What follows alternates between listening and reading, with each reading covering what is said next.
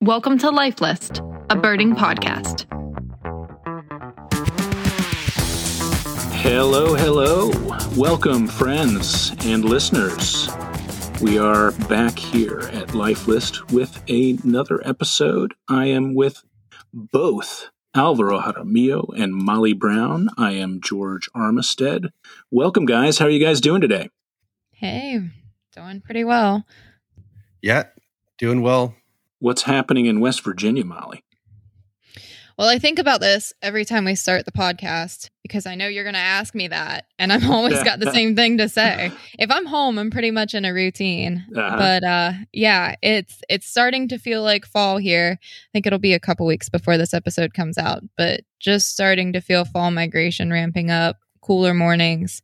It's been really nice. Bring um, on those cold fronts. Bring on the cold fronts. Yeah, it's it's coming, which is really exciting.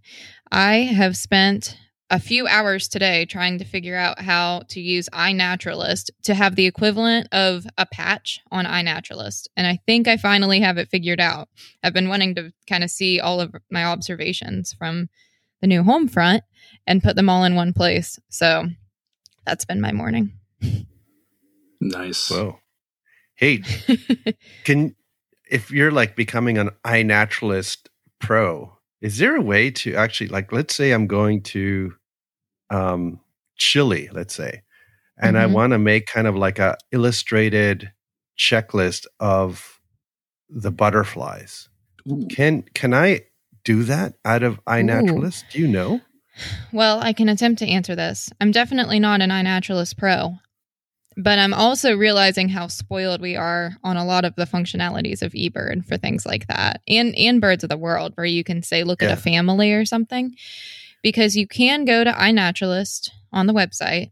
You can sort it by Chile.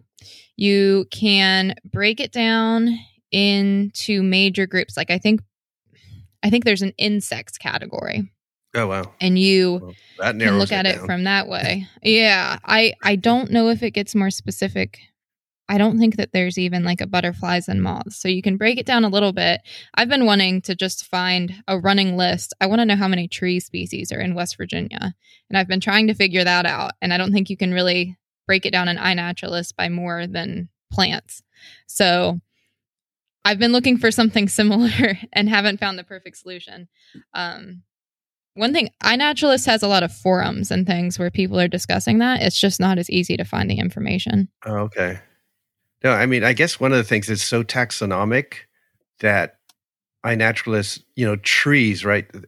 A palm tree is a palm tree to us, yeah. but it's really a completely different kind of plant. So, but they should have almost like a, a non taxonomic, like everybody knows these are trees and everybody knows these are butterflies, even though within butterflies there's moths that are related to them that aren't, you know, we don't think of as butterflies and so forth. So but it'd be kind of cool if you could just output almost like I'm going to New Guinea, show me the slime molds that I might be able to find there. Like almost like if they pick the top photos, almost like eBird does, and then you know you could have a little illustrated checklist, a little species pack. That'd be amazing. You know? It would be. I did do something similar when I was in Arizona a couple weeks ago, and I just wanted to see um, the herbs, but I, I went by reptiles and I went by amphibians. So you can see the species for each of those. And I did that for, I think I did it for Pima County to actually break mm-hmm. it down. Um, so depending on how broad you're wanting to look at something, that may or may not be easy. But once you do that, you can filter by species. Um, you can look at like all the observations, or you can look at the species themselves. And it kind of has the photo and that sort of thing. You just can't go more specific than that. I've been hmm. trying mm. to figure out I I use I use Seek a lot as well when I'm out just like quickly identifying things, which is really nice and you know connected to um, iNaturalist. It's kind of like Merlin, where it's not perfect for a lot of things, and it might give you a species, and I back it up to a, a genus level or something for the report because I don't, I'm not confident in that. But I feel again so spoiled on how you can look at taxonomic breakdowns and look at how different birds are related through especially birds of the world and kind of seeing yeah. how like a, a, one genus compares to another or something and i'm struggling to find the equivalent in other forms of life yeah, yeah we're birds birds are cool. People know it, and we've invested a lot of time in making birds more accessible than other mm-hmm. things. But but it it always it kind of always trickles down, right? We it it's like the bird people sometimes are, you know, doing some things that because there's more of them, maybe right, that eventually will trickle down to the slime mold folks. maybe the shell people. You know? The shell people. yeah. yeah.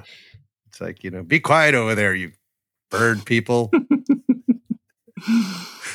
yeah. But anyway, that's, cool. that's, what I've been up to. Same I just downloaded stuff. Seek as you guys were talking. I just oh, like I, have been using nice. iNaturalist, but I and I've heard people mention Seek, and I was like, I'm going to get that right now. So I just downloaded it. I'll start checking that out. I'm loving iNaturalist for little critters and plants around the yard, especially just trying to figure mm-hmm. that kind of thing out. I, I have a, a, lot to learn still about using iNat, but I do love it, and uh, yeah, be cool to learn some more about it. It's really fun. I have a great tip for Seek that I made a mistake of. Right when you download the app, connect it to your iNaturalist account. Mm. And that way, mm. every time you identify it, it will push over.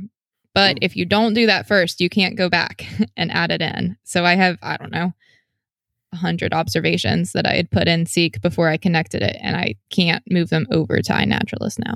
Hmm. Yeah, that is a good tip. Hey, um, assuming um, you're, you know, you're, well, you kind of go on this same train of thought of some apps and things that actually pertain to something that just happened recently here in Moon Bay. Is that there's a um, an app called, well, a site called Happy Whale. And Happy Whale, you can upload photographs of whales. In particular, they're you know the the flukes, the tails of humpback whales, and it'll uses an algorithm to figure out the actual individual and maps it and tracks it. So you can actually, if you see a whale, you can track your own whale forever, right? Whoa! And we had a so Happy Whale is is great. Um, it's been you know organized, put together by this friend of mine, Ted Cheeseman, and um, people are using it all over the world. And a whale just showed up dead. Fran, our, right? Fran, Fran yeah, yeah, exactly. In in our beach here, and Fran was, I guess, the second most reported whale on Happy Whale for years. Like since they know who Fran's mom was, who Fran's kids are, and they they know all of this history moving back and forth to Mexico, but it appears to have been hit by a a a um, ship, and that's how Fran died. But I forget. Do they sense, know how old? old sh- they, do they know how old Fran was? Forget. I I want to say the number two thousand and four might be the first time she was seen. Yeah. So, but I might be wrong.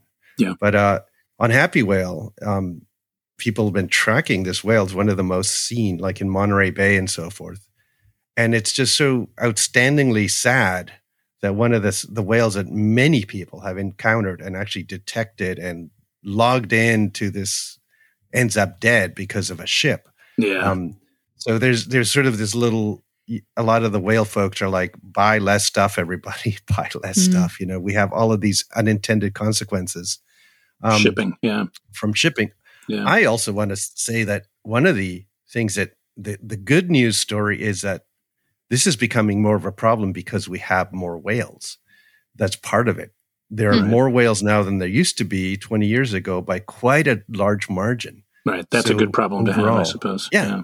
yeah. yeah. it's like the population's going up. But uh but a happy whale, if you're in, into if you're even if you're not living near a place where you get to see whales, just check it out. Go in on the site and just look at some of the tracked whales, individuals, what they've, you know, and it's uh, mainly a computer that's figuring out who's who. I think human eyes look at some of this stuff every so often, but it's an algorithm that's figuring out which whales which one. So it's pretty pretty amazing. That is amazing. really amazing. Yeah. Now, one of the questions I had for you, sort of similar thing um, I've been meaning to ask you this is great white sharks. Is there Ooh. is there a similar um, location? You know, you hear about these incredible migrations of sharks and white sharks in particular. Do you know of a? Is there a particular site you can go to and see information on that, or is it more published papers?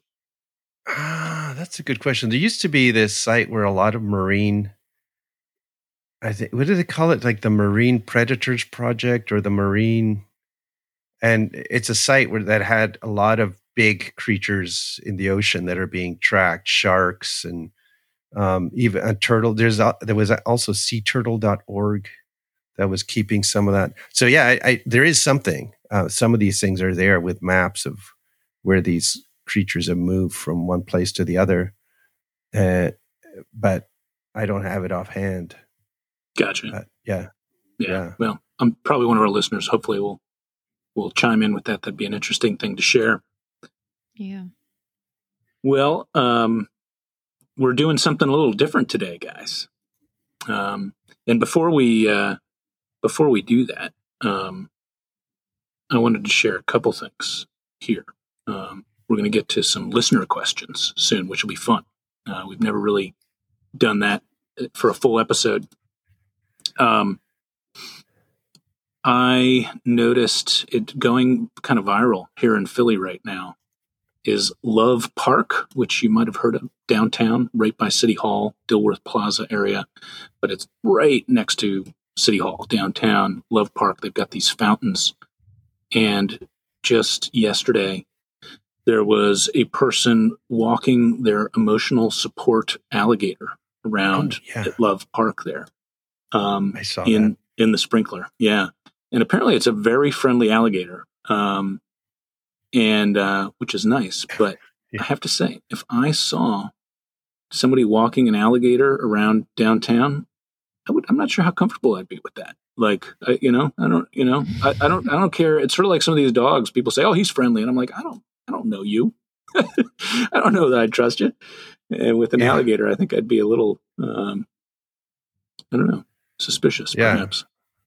What's next? This is news to me. Yeah, Alvaro, how did you hear about this? Was this a news story that I that went beyond Philly?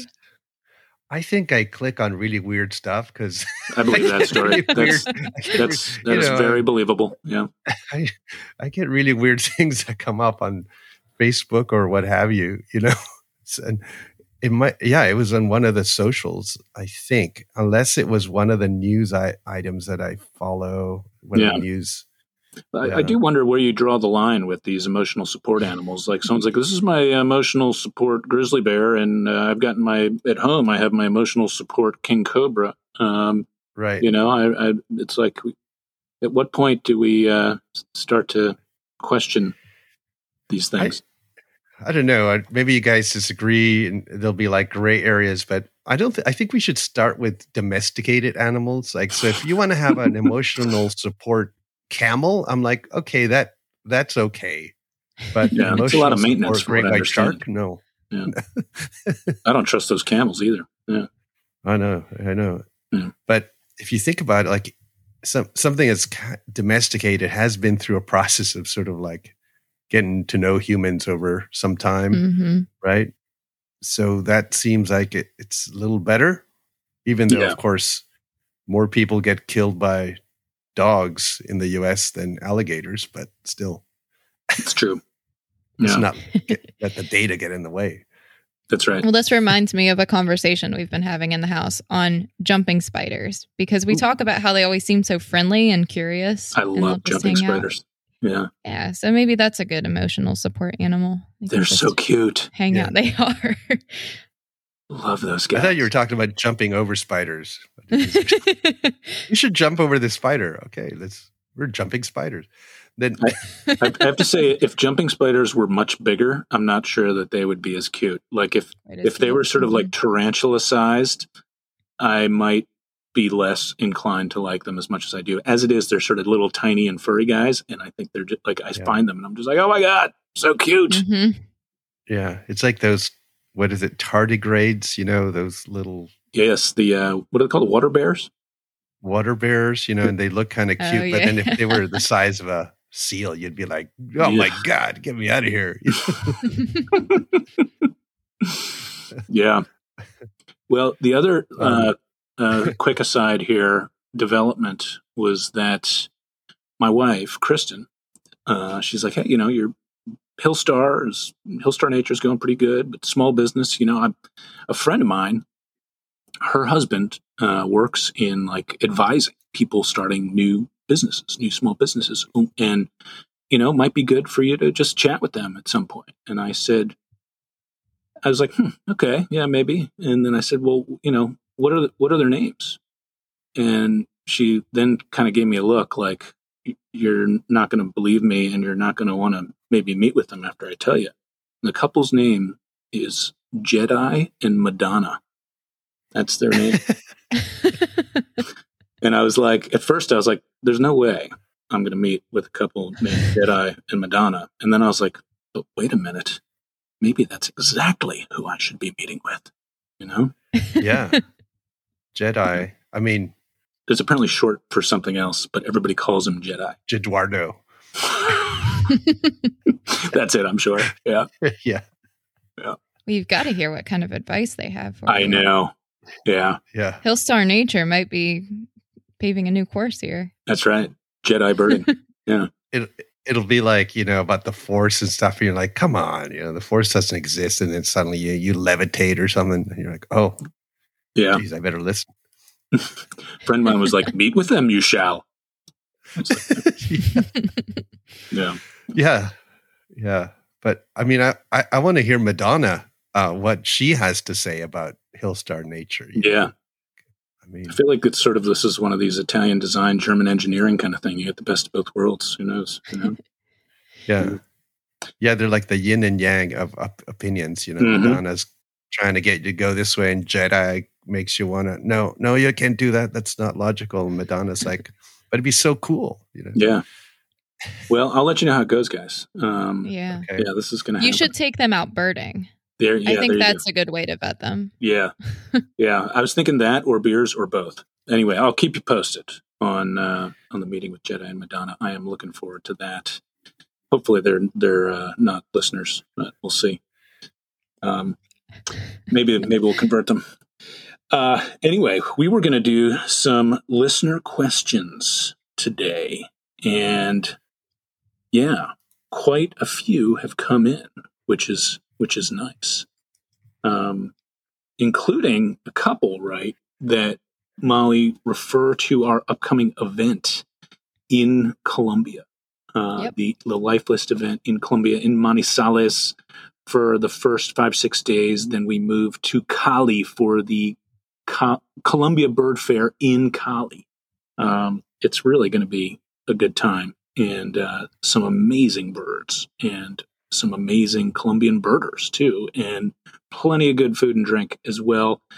A couple questions we had. One was about if you need to be fluent in Spanish, and the answer is you do not have to be fluent in Spanish. Um, we uh, the the first leg of the trip in Manizales there is pretty much going to be all in English, although there'll be plenty of opportunities to speak Spanish if uh, if that is desired.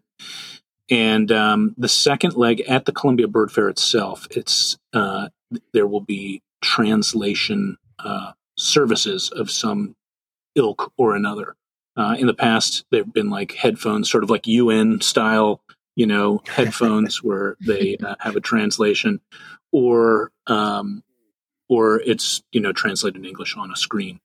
Uh, so I expect it'll be there's enough of an international crowd there. Expect that uh, that'll be the way to go. And that was a question from Duke Tufty, and the other question from Bart Hutchinson. Hey, yeah. Can I just say something about Spanish? The one thing you want to know in Colombia is how to spell the country name. Yes. It's You don't want to spell it with a U, like no. Colombia. It's Colombia with an O. Nothing offends the Colombians more than being misspelled. So yes. that would be the my Spanish yeah suggestion. In fact, my my colleague O-L-O. Roger, uh, Roger, and I think Eliana as well. Both they have T-shirts that say "It's Colombia, not Columbia." You know, yeah. like with an O, not with a U. Um, yeah. So it comes up a lot. Unfortunately, one of the biggest problems is that spell check corrects it to mm. to the U spelling. So that often is part of the problem. Is that we've got what yeah. you know, Columbia, South Carolina, Columbia, Maryland, and the company, British right? The, Columbia. yeah, British Columbia, all with U's. And so like spell check corrects it with the U. And then I think people start to wonder, oh, did I spell that wrong initially or what? But that is not helping matters at all. No. Wars have started for lesser things. That's true. Yeah, that's true. Yeah. Yeah, so that was one question. The the other question about Colombia with two O's and no U's is what airport we fly into. And simplest thing, um, if you come, would be to fly into Pereira, which is in the Coffee Triangle there, and then we transport to Cali. So flying into Pereira and out of Cali would be the way that works, which is pretty straightforward. There's international flights from both cities. So from Miami in particular, Mhm. and they're pretty short, under four hours uh, typically. So, so those are a couple of ones we wanted to knock off right at the top. I'll add one more thing while we're on that trip um, to kind of talk about what Colombia Bird Fair it's like, because I think for some U.S. listeners, um, if you've heard of Bird Fair, you might first think of the UK Bird Fair. That's essentially a giant trade show um, and isn't as heavy on the field trips and that kind of thing, um, and is really focused on just lots and lots of vendors for different um, birding companies and organizations around the world. However, the Colombia Bird Fair runs sort of like a giant birding festival that would be in the US. So when we're there, we will have some talks and lectures, I think, in the afternoons and things that we will attend. Um, but we'll also just be out birding for a lot of it and just extending the birding tour and going to different locations like you would for for a birding festival too.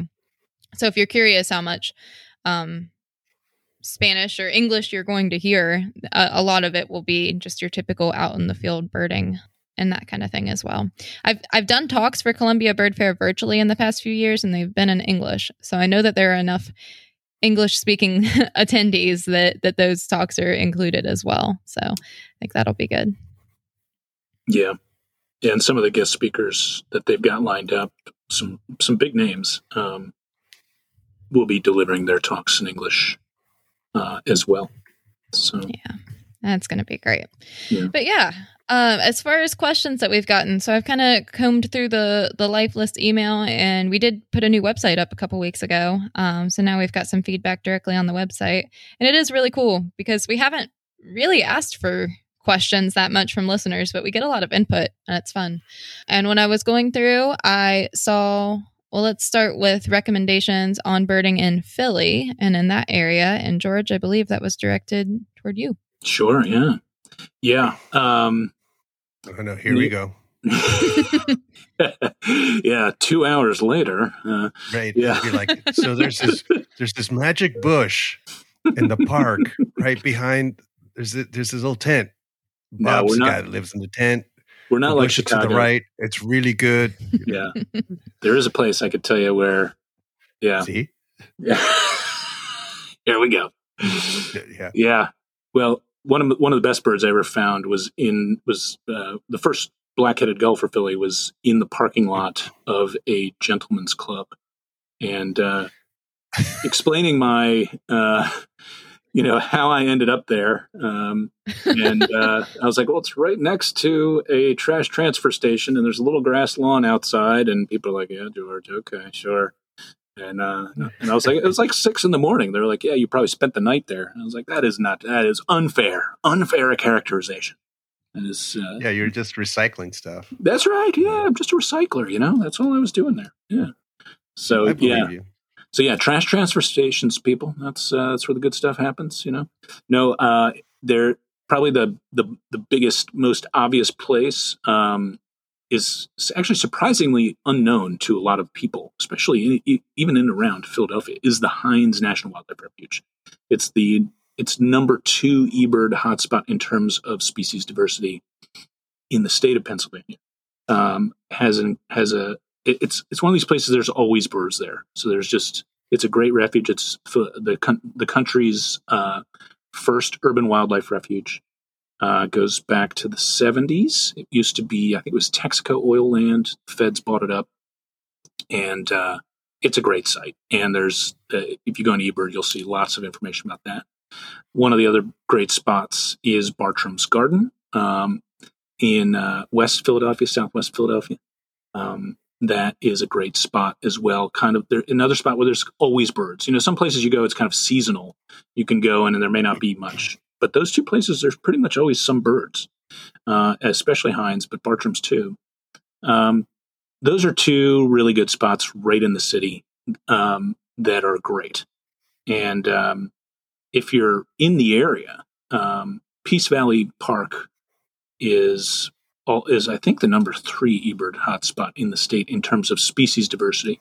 Number one is uh, Presque Isle State Park out in extreme northwest Philly on Lake Erie. Um, and that's a phenomenal place as well. Harder to reach, a little more tucked away, but also phenomenal. But Peace Valley is tremendous. Incredible list of vagrants have turned up over the over the years, and it's a place that always holds some birds. You go there any time of year, you're going to see something. And uh, obviously, migration seasons are probably most exciting, and that's probably true of all the places uh, we're talking about here. But really, all seasons good at those places. And uh, and even you know right near just outside the city, barely, there's a place called Dixon Meadow. Short little loop, easy walking, nice boardwalk. Again, pretty much all times a year, something good to see there. So anyway, that's there's a few spots uh, we could get into, you know, I, as as Alvaro uh, w- was fearful, I could go on at some length on this, but uh, I'll keep it to those few hot spots to start.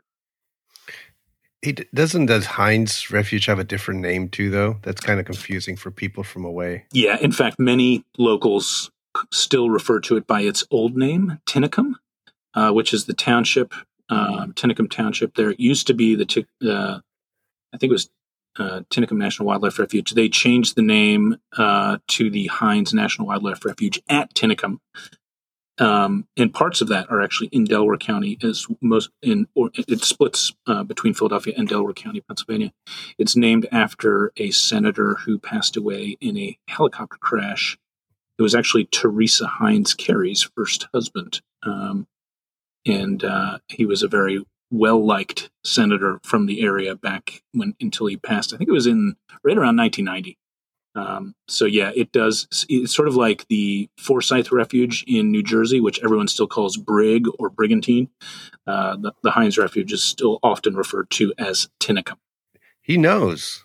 That was like it's almost like if you had like you know practiced that. Oh yeah, it's, I, it, it is a source of confusion. He's holding a stopwatch as he talks, and he's like, "Done." it's like the elevator pitch. Yeah.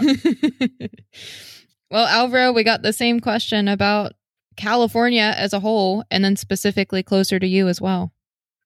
Well, I'm. You know, it's weird. Um, I I was asked to write that ABA book on California, and I did so, but uh, I don't actually travel around much in the state because I'm kind of a real, you know, if I'm around here at home, I kind of like to not spend time in the car, but which is exactly the opposite of, of when a birder visits here and they want to know, like, oh, where's the best place for white-headed woodpecker and stuff. Well, I can, I can tell you where I've seen them in the past, but I don't kind of, um, you know, I'm not on the pulse of things in California. And it's huge, right? I mean, this is why so many birders here that are kind of in the more competitive listing stuff, they do county lists because some of the counties are bigger than states, you know, I mean, practically. Um, so it's a really, that's a really hard question in a sense. But I would say that there are some places that are absolutely or or situations that are absolutely kind of vital. California, the the ocean, so the coast, and also Monterey Bay or Half Bay pelagics or San Diego pelagics. Although you know that there's some cool species down in San Diego, but the real numbers and the the masses that can show up sometimes happens up here. That and also there are things that you sort of don't think about like this the central valley is is surrounded by these oaks like an oak savanna that is unique to california and there's a lot of cool birds that are sort of there. Some of them are not species yet like you know sort of the not considered species like the white-breasted nuthatch but things like oak titmouse and and you know the the yellow-billed magpie things like that are sort of in that zone and I think that's kind of a neat place to visit. and you know add the Central Valley with tricolored blackbirds, and then to me the the mountains, any any mountain or conifer forest in California, sort of visit to see some of the other birds. So there's so much to see. I'm just kind of like you know, um, really kind of going quickly, but here um, I think. Uh, if you if you're ever in the Bay Area during shorebird migration and can catch some of the big masses of shorebirds in San Francisco Bay, that's pretty wild. You know, a place where in high tide some of the shorebirds get together. Um, that is is pretty pretty wild to see. And then the fact that in the Bay Area there's just so much to see within an hour's drive. Um, so you could land in San Jose or San Francisco and visit you know, just a, a bunch of great places. Um, and pretty, sh- you know, what, an hour and an hour and a half and see a lot of stuff. But uh, yeah, I'm, I'm not sure I really got at the heart of the question, but there's just almost too much to talk about here in California. Well, I, I would say when I visited you guys, you and Brian Sullivan a couple years ago in winter there, I really loved that Elkhorn Slough area and that should have good concentrations of shorebirds in fall, but seems like yeah. one of those spots that has good concentrations of birds all year all long. Time. And I also loved the uh, the Central Valley um, birding as well, just high volume birds, high volume blackbirds, high volume pipits and horned larks, and you know, and just a lot of birds. Winter, yeah, geese, yeah. yeah. just yeah. thousands of, of ducks. You know, it's uh, it's pretty pretty amazing that that exists pretty close to here. So I go every year to just go see the geese, and it's like there's no lifer to be had or anything for me. It's just like look at this, you know, spectacle. Mm-hmm. Yeah. yeah. Well, those are a couple good ones. Now, Molly, notice that West Virginia has been woefully uh, underrepresented in this question. You know, I I did notice that. couldn't help but notice, right? I couldn't help but notice. That's right. Well, it's hard to talk about West Virginia. I'm going to answer anyway, by the way. There you go. It, you don't have to ask me for me to talk about it. but uh but it is hard to follow up with the spectacle because West Virginia doesn't have something that compares to that.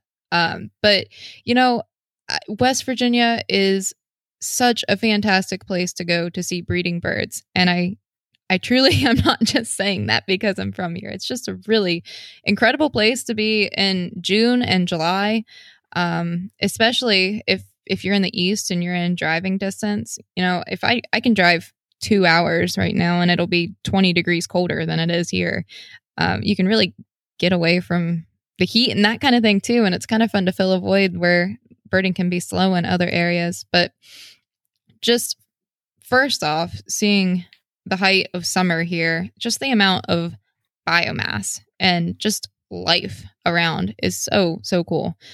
Um, and you can also really do a pretty good job of cleaning up your eastern breeding species within a couple hours drive kind of starting in more of the lowland appalachia and getting things um, that are kind of bleeding in from the midwest on the side or um, some of those species that or eastern specialties like Henslow sparrow too, and um, a few of those other birds that are fun to get and then just getting up into the mountains. If i were to actually recommend places for people to go um, canaan valley in kind of the heart of the mountains here in west virginia is phenomenal and you get the the whole range of breeding warblers that you would get anywhere in appalachia including some of the highest elevation like know, Blackburnians and magnolias and um, Nashville warblers, those types of things, Veeries and Swainson's thrush and winter wren and all of that. It's just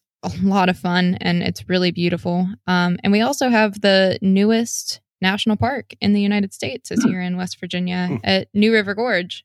Oh, that's which right. Was a, yeah. yeah was a national uh, river before and has been expanded into a national park. And beautiful, I've been beautiful area. It's it's gorgeous. Yes, yeah. it is just a very.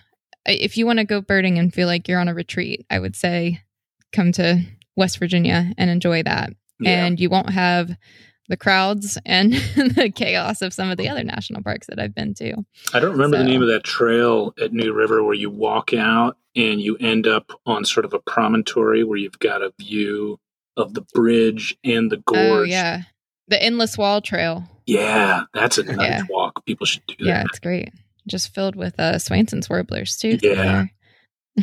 yeah really nice. Yeah. So that's my spiel for West Virginia. It's pretty fun in the winter too, especially I don't know if you're into winter sports or skiing or that kind of thing. There's some pretty cool towns that have that, and then you have a lot be skiing with golden eagles and rough-legged hawks and nothing wrong with that. Uh, yeah, evening grosbeaks and crossbills and that kind of thing too. So that's a pretty fun way to do that in the east, I think.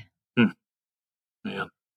So there's my question that wasn't asked about West Virginia. nice. Well, well answered, Molly. Well answered. yes. Nice. Well, Al, how about you? Of these of the questions we've seen here, which one uh, which one jumped out at you? Well, one that did uh, jump out was actually from a while ago. Uh, Daniel Lebbin, you know, who's at ABC, uh, he's a bird conservationist, scientist, and so forth. He he asked about as a parent how uh, have i juggled birding and international birding in particular with raising kids and mm-hmm. also there's sort of a subtext there to sort of how to make your kids into birders yeah this is a common question. Comes up a lot on tours and in groups i feel like. People people are always curious about this. So i'm i'm a complete failure at it actually. And my kids, my kids are like, yeah, my dad's a bird watcher. Yeah, they, you know, and other people ask them, like, what do you mean?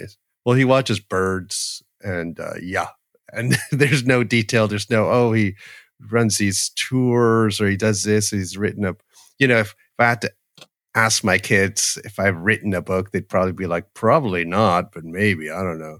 Um, it maybe it's not that bad, but we already know that they don't listen to this podcast. So right, right. So, so but the here's the thing though that I do think um, is key. It's like you don't want to have as a parent the idea that you're going to make these kids into birders. It's it's almost never going to turn out quite like you think, and it's not going to happen at your timeline. So you take kids out, you go and, and you do, I don't know, activities out the beach, you're hiking, you're, you know, doing these things outdoors. And then they, and you're, you're there with your binoculars and maybe you'll say, Hey, look, there's when something really cool happens, you know, here's a goal, you know, a bald eagle or something, or, you know, uh, for us, remember for us here in the West, bald eagle's kind of cool still, you know. So, mm-hmm. um, we point them out, not like you guys that ignore yeah. them out there. I think it's kind of adorable, but that, you know. yeah. and uh, and you know, like I we would, I would take my daughter to see the geese in the winter and all this kind of stuff, and then every so often she'd be like, "Remember when we used to go we used to go see all those geese and stuff?" And you know, and uh, yeah, yeah, I remember. Um, but my thought is that the idea is to get them interested in the outdoors and in nature in general, just sort of that that being outside is part of their life. And that has actually been very successful. Like I think my kids like to be outside. They like to be either playing soccer outside, walking outside, going to the beach, rather than they're not necessarily interested in birds. But my thought is that probably when they're in their 30s, some of that will come back and go, yeah. oh, hey, you know, it's that whole nature thing was kind of cool. And, you know, uh, that's where I think it's, um, I would say, now, the thing with me juggling international travel and all that, that's been very, that's a very complicated question because it's been my job, you know, just like, you know, if I'd been a, you know, encyclopedia salesman back in the 50s and had to go door to door, town to town, people understood it was your job and you had to be away and you made kind of the best of it in terms of trying to um, be there when important things happened or you know uh, what have you for sort of the family life but it's less than ideal let's put it that way to be away um, when you've got family. There's no you know fantastic way to sort of do that other than to be really you know as engaged as much as you can when you are home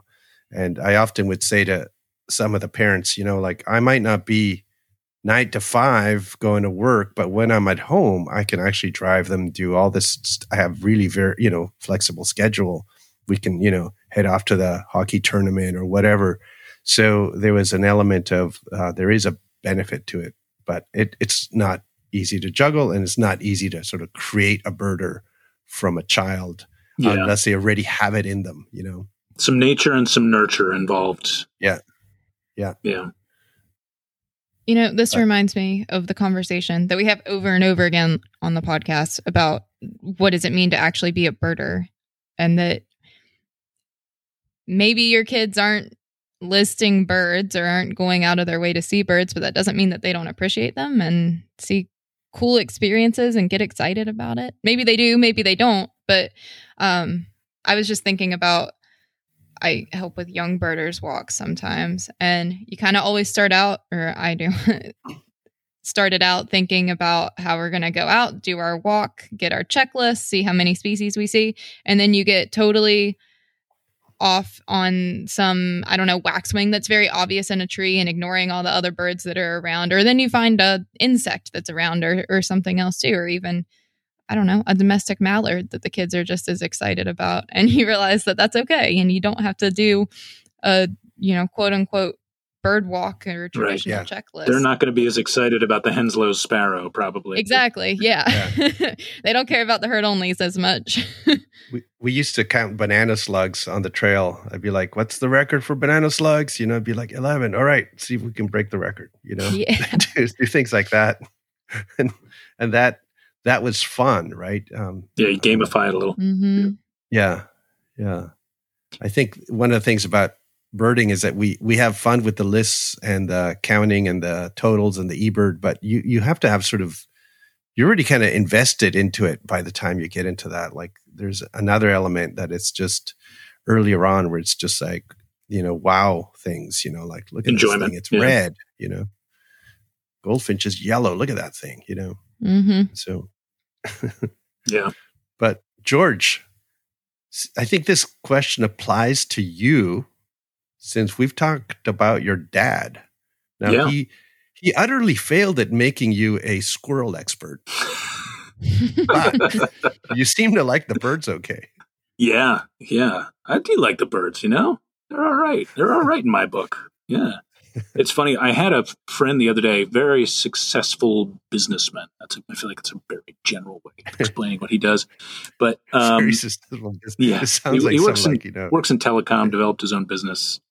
Um, he's done very very well, and uh, and he asked me like we've been friends for what two decades, and he asked me recently. He's like, I gotta ask you, man, like you've been doing this a long time just like one animal, like just one animal the whole time. like, what what else are you gonna learn? You know. I was like, I was like, I love you, man, but man, you really don't get it. You know, it's like, it's like one it's, animal. Yeah. Does he think it's like a chicken? Like you have like a chicken in your yeah, backyard, like, you sort of like that's what you study or something. You just sit yeah. there and look at it. Yeah, and just like, wow, look at this chicken, man, that chicken is amazing yeah no i i don't really like and i was like actually struggling to understand like to know how to answer but um but i was like I, I, basically i told him i was like gives you so much you know birding gives you so much the people the, you know the the birds the diversity of birds the where you see them you travel the world you know they give you it just rewards you again and again and again. It humbles you. It makes you know it it, it it makes you proud of what you see sometimes. Like it just gives you so much.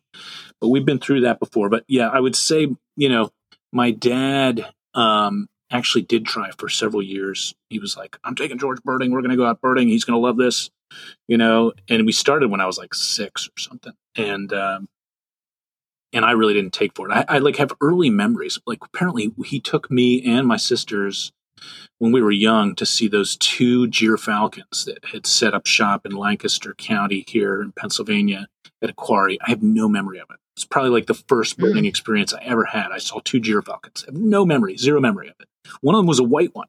You know, it's like wow. like I feel like that's how you know that's like it's really terrible experience to not remember, you know. Um, and and then I I do remember like we went birding and he was like, you know, we found a Eurasian widgeon in Blackwater National Wildlife Refuge, and that was like back then that was pretty rare bird. Now they're really you know not that not so rare as they used to be.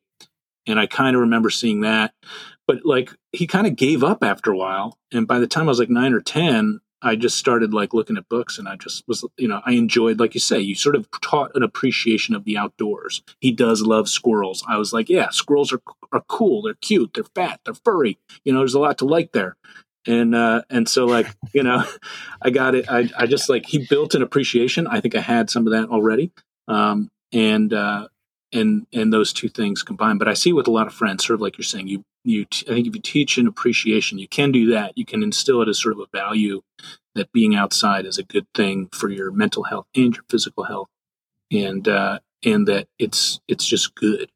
And from there, maybe that's how people can uh, you provide them a you know a platform from which they can become birders. That'd be what I'd suggest, I guess. Yeah, it's uh, it's a it's an interesting you know deal because you know you kind of think of like the Tiger Woods phenomena with his dad, you know, like basically grooming him to become this golfer, and it worked. But you probably don't hear about the hundred other dads that do the same that failed, you know, like that their their kid just hated golf and whatever. And uh, there's a, a point where you can push too much on a kid. And, yeah. Uh, it needs to be kind of natural.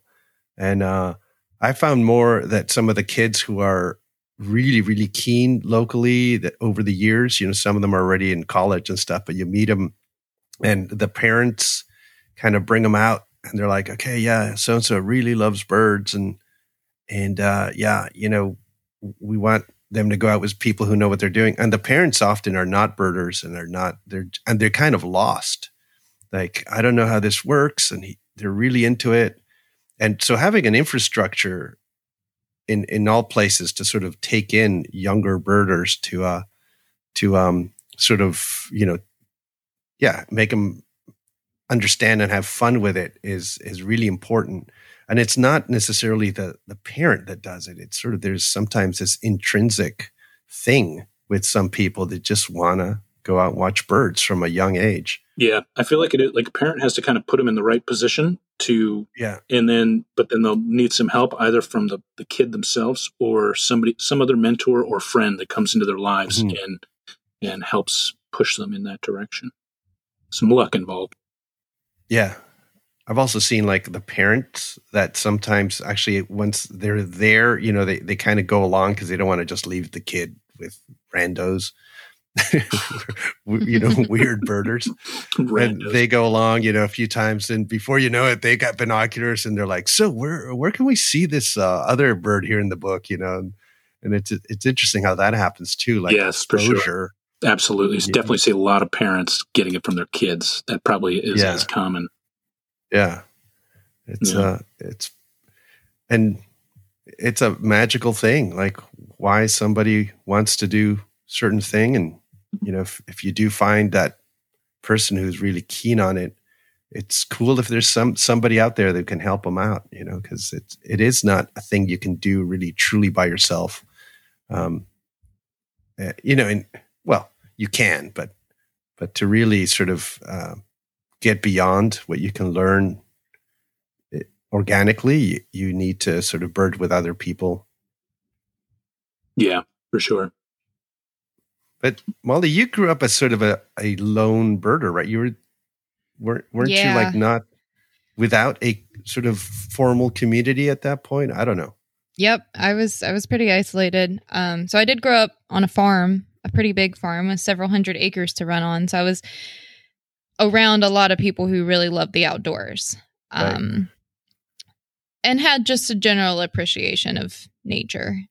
Uh, but the birding, I I just really enjoyed on my own. Um, I guess the same way I'm still talking about wanting to iNat everything on my property. I was just interested in everything. Um, and the the birds were included in that. And uh, yeah, just just really liked it and as much information as I had on it, I took in And it wasn't until college until I really realized that there were a lot of other people who were doing that too. So that was me. Yeah.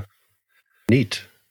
I failed to get my parents more interested. Although though my mom will uh will talk about indigo buntings that she sees. She loves them. She'll ask about I don't know, how to find Baltimore Orioles and I'll tell her they're in the tops of the sycamores over her house and uh, things like that. But there, well, I, there was one thing. Um, we had a fairly rare state bird, a cattle egret, that spent a week on our farm with our cattle. Oh, wow. Um, so that was the first time, and that was when I was still in college.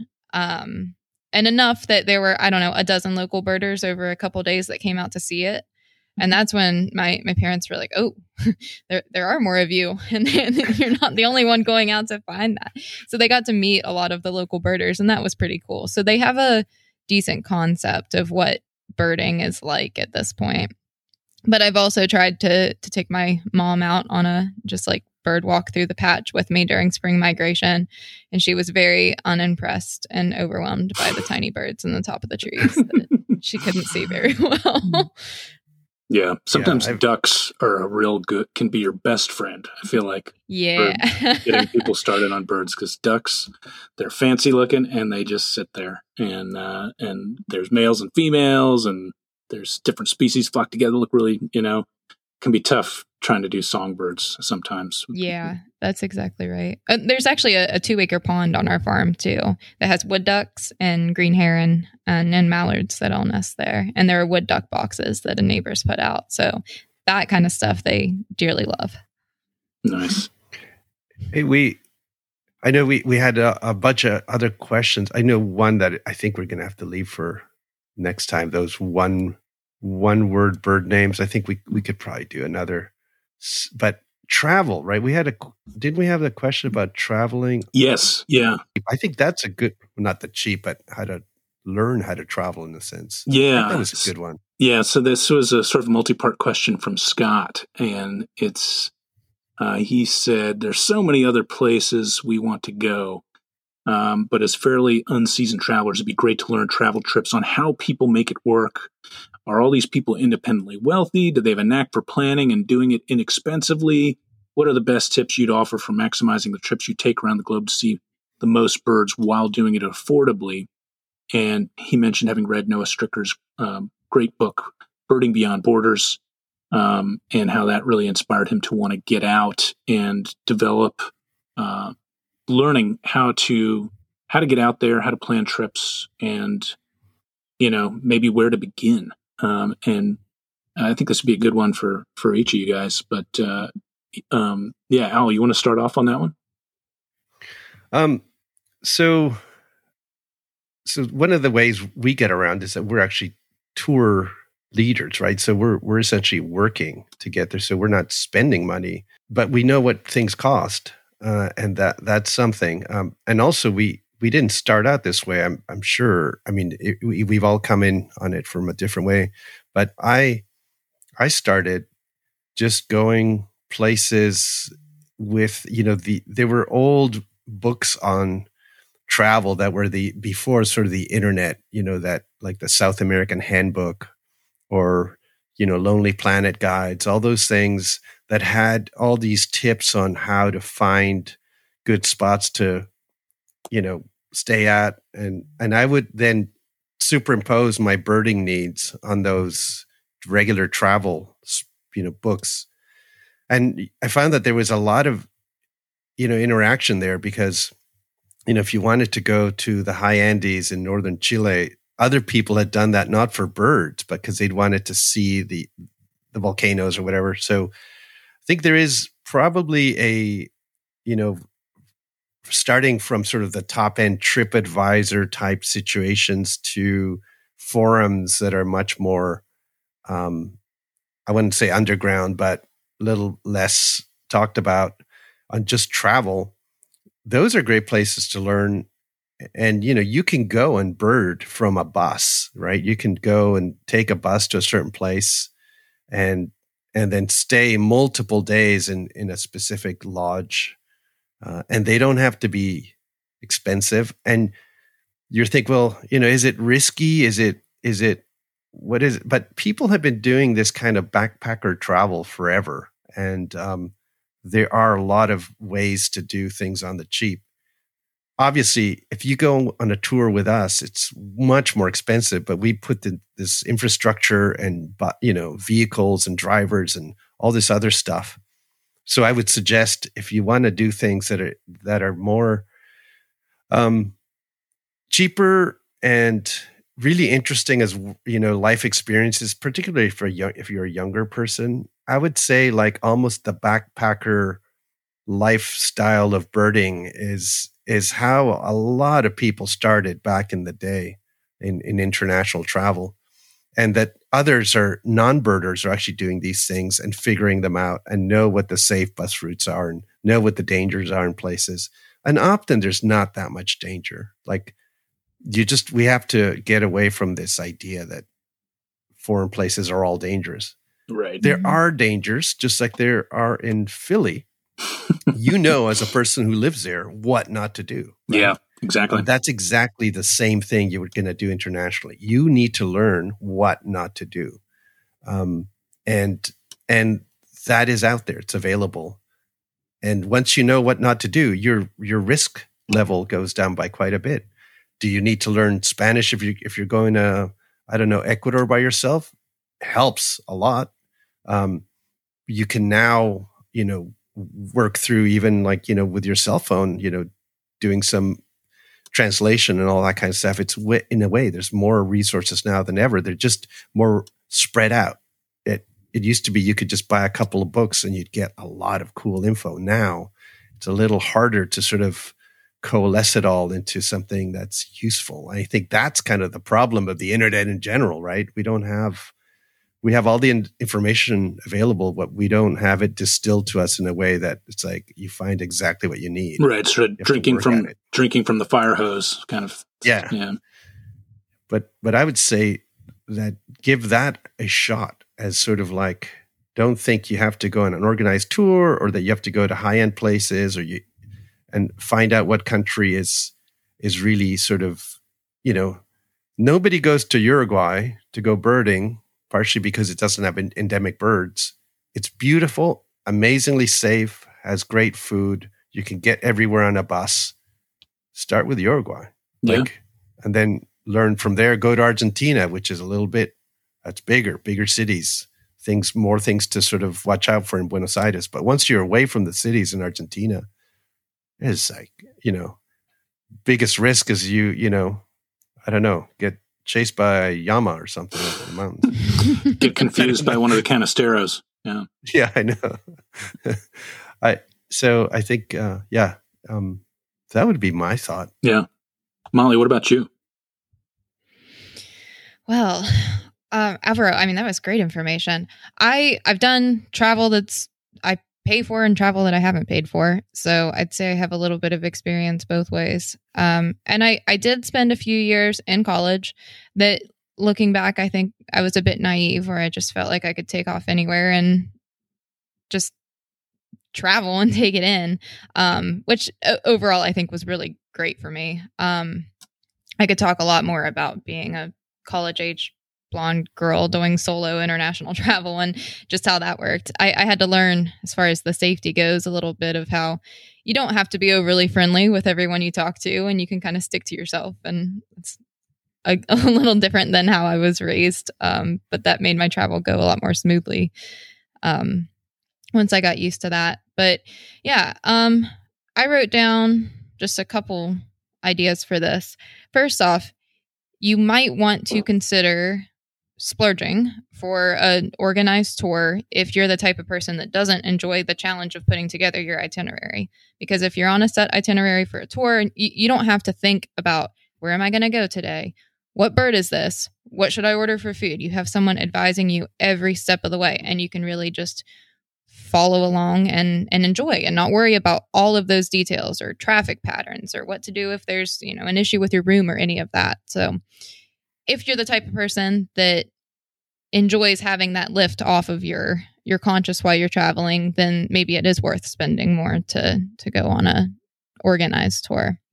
Um, but if you do like the challenge, or if you're looking for a more budget option, a few tips that I thought about um, one were to minimize the the number of locations that you go. And Alvaro, you kind of mentioned this. Transportation ends up being one of the most expensive parts of travel a lot of the times um, that I've found. Food can typically be pretty cheap. You, a lot of places have a really wide range of uh, accommodations, including hostels, which I've had fantastic luck with all over the world. Um, but if you can find somewhere, like you said, where you can take, uh, get a ride, or maybe they include transportation from the airport or something, and you're not having to rent your own car or provide for your own transportation the whole time, then that can really help save money. Um, and there are lots and lots of lodges that have specialization in birding all over the world too, where you can have different excursions and whatnot, and that's included. And I found that to be pretty economical. Um, second, it tried to find a small dr- group to travel with. Usually, there's a sweet spot that I found of like, you know, three or four people, where if you get a few people who are going with you and splitting the cost of a room and that kind of thing, um, that can really help with the, the prices too and the cost of a trip. It's really just making sure that you have people that you're not going to get tired of spending however many days straight with and that kind of are interested in the same birding as you. Um, and the last thing that I thought about is if you were to pick one area to spend more money on, it would be to hire a local guide and when you're there and still have some guided activities when you're out because it can be frustrating. I can say this from personal experience if you're out birding and you just see something and you think I have absolutely no idea whatsoever what that bird is. I don't even know where to begin in the book. Um, so I've done a few things where I've hired guides even for just a few half days and then been on my own in the afternoons or something like that and just a little bit of guidance and just learning more about the location that you're in and more of the the cultural aspect and all of that just makes the travel a lot more meaningful to me. Um but Alvaro gave a couple recommendations on places to go. I uh, did a solo trip to Iceland a few years ago and really loved it. And that's typically not a very cheap country to visit. Um, but I just kind of camped around, and Iceland was a really easy place to do that and find a bed and breakfast that kind of fit any price range. I took my own bedding, and that saved me a lot of money, actually. It was really easy to just go up to a small bed and breakfast and say, I have all this. I'm going to be in and out. I'm just birding. Um, and then I also bought groceries and didn't. Um, didn't eat out much and that ended up being a, a fairly affordable trip um, I was also really impressed when I went to Thailand how many places were within a few hours of Bangkok and had that whole transportation all inclusive. You could get into national parks or do some different excursions. And I know that there are places like that all over the world, but that was one where I thought, wow, you could do this really cheaply and see a lot of really cool birds. And, and Thailand's probably one of the, I would say it's probably the the country to go in Asia in terms of like there's a lot to see. It's it's easier to go there than the Philippines, you know, in terms of the the bird, you know, kind of the birding, and it's not sort of like oh, it's it's sort of a not so good Asian birding country. It might actually be the best. Oh, it's fantastic country. Yeah. You know, I, I kind so, of think of it as like the Costa Rica of Asia, Thailand. It's sort of like mm. the you know it's it's set up for birders. And yeah if people i always say if you're looking to dip your toe in asian birding thailand is a great place to start. Yeah. Well that's exactly you know, what i did. I i two things came up. I, I, you know if you don't mind george before i forget um one of them is that i you know i was involved in putting together some of these birding trails in colombia northern you know uh, Colombian birding trail and sort of the the the one that you guys are sort of visiting in Manizales and uh, various other places, there are birding trail projects that are being organized throughout the world. But in Colombia, they have multiple where you can go and look look online and see sort of suggested places to go and a route where you don't have to do the whole route, but you can at least um, know kind of what, what you're getting into and what birds might be expected there. So they facilitated a certain amount of the planning for you, and it's already sort of available. Um, and the other thing is a, maybe a little tougher thing to sort of communicate. But when you travel sometimes and you're traveling on your own or with a small group of friends, and you're doing things by yourself, things are going to go wrong, right? And not to say that it's going to be dangerous or bad or whatever. There's some things going to happen. It's going to mess up your plans or whatever. Right. Whether those whether a bridge yeah. is out, a flat tire, car problem. What? Yeah. yeah. these things happen here and, and and while you're traveling. Yeah. Right. And flexibility is is key. And also, sometimes when things go wrong, the most amazing things happen. Like I don't know, you end up being in, in a place you didn't even know existed, and you meet great people, you see great birds, whatever it might be. But also to that end, too, if you're very particular about uh, some aspect of your life, um, particular, I don't want to say that in a negative way, but diet is one issue. It might be from health reasons. It might be cho- chose not to eat meat. You're vegan or what have you. You might not be able to actually uh, do that when you're traveling. You know, to keep in mind how flexible you are on some of these yeah um, destination choices in your life yeah. or health reasons or whatever. Yeah, some destinations so, are easier than others for whatever some, the, the yeah. thing might be. Mm-hmm. Yeah. Right. I I don't think you can go to Japan and be a vegan. You know, you can eat amazing foods. You can avoid eating beef, for example, but um, Japanese uh, restaurants or places make a certain dish or two, and they are not set up to change that dish. Like you, you eat what is there that day, and it's the way it is. Nobody sort of says, "Oh, could you just put the mayo on the side?" That does not happen in Japan, right? And you just have to know that. And obviously, in Tokyo, you can get anything, but if you're birding out in the middle of nowhere in Hokkaido, um, you have to be willing to sort of go with the local flow. And that may or may not work for you. And that's an important thing to know, right? Um, beforehand. So you don't get yourself in a situation. It's like, you know, can't they just give me rice and beans? It's like, well, no. In some places they can't. You know, you can live that way in other spots, right? And that'd be the, a very cheap and easy way to eat. But um, I, I do think you have to be knowledgeable on some of the things that may not be available and how flexible you are. I, I have friends who are vegetarian except when they travel, you know, mm-hmm. just because they've chosen a vegetarian lifestyle mainly for the sort of environmental reason. But when they travel, they're like, okay, I mean, I, uh, I'm just out here. I want to experience and I, I want to make this easier for me and the people who are hosting me. So um, that's that's just some people, right? I, I just want to put that out there. Yeah, no, it's good advice. It's good advice. I think yeah, some flexibility with travel is certainly as a guide. Uh, you you hope that the people you're traveling with have some flexibility and understanding of that, and most people do. But if you're solo traveling, it's equally important. Uh, no matter what, you just kind of have to be ready to roll with the punches to some degree because you're in a foreign land, literally, uh, and things are not the same. And that's part of the reason you yeah. are traveling is to see things and experience right. things that are different. So it's good I to know. expect that. I look forward to one day going out east and being served tomato pie.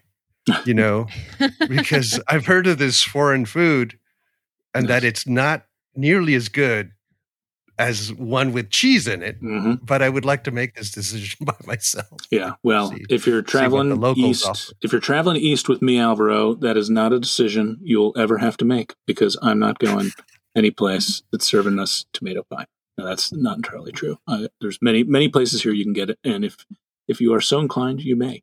Now, guys, we are running over the our time, oh our, our, our normal allotted time here, which is not an emergency, I would say, but I did want to ask one last question and get your quick takes.